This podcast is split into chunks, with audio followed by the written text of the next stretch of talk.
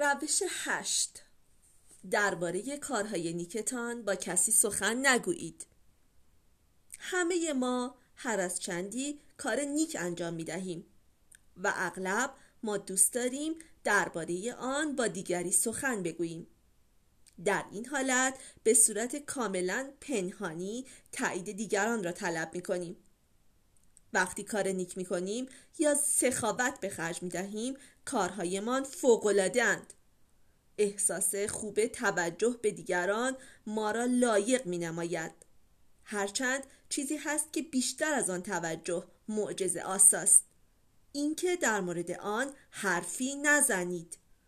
شما همیشه وقتی چیزی به دیگری می دهید احساس خوبی دارید. پس به جای گسترش آن احساس مثبت با شرح و تفصیل به دیگران آن را برای خودتان نگه دارید. در این صورت تمامی آن احساس مثبت از آن شما خواهد بود. تمام اعمال نیک ما فوقالعاده اند.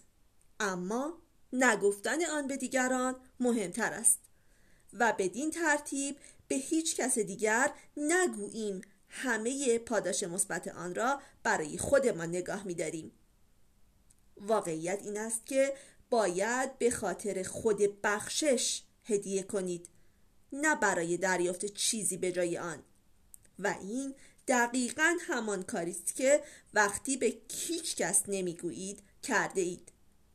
جایزه شما آن احساس گرم ناشی از بخشیدن است.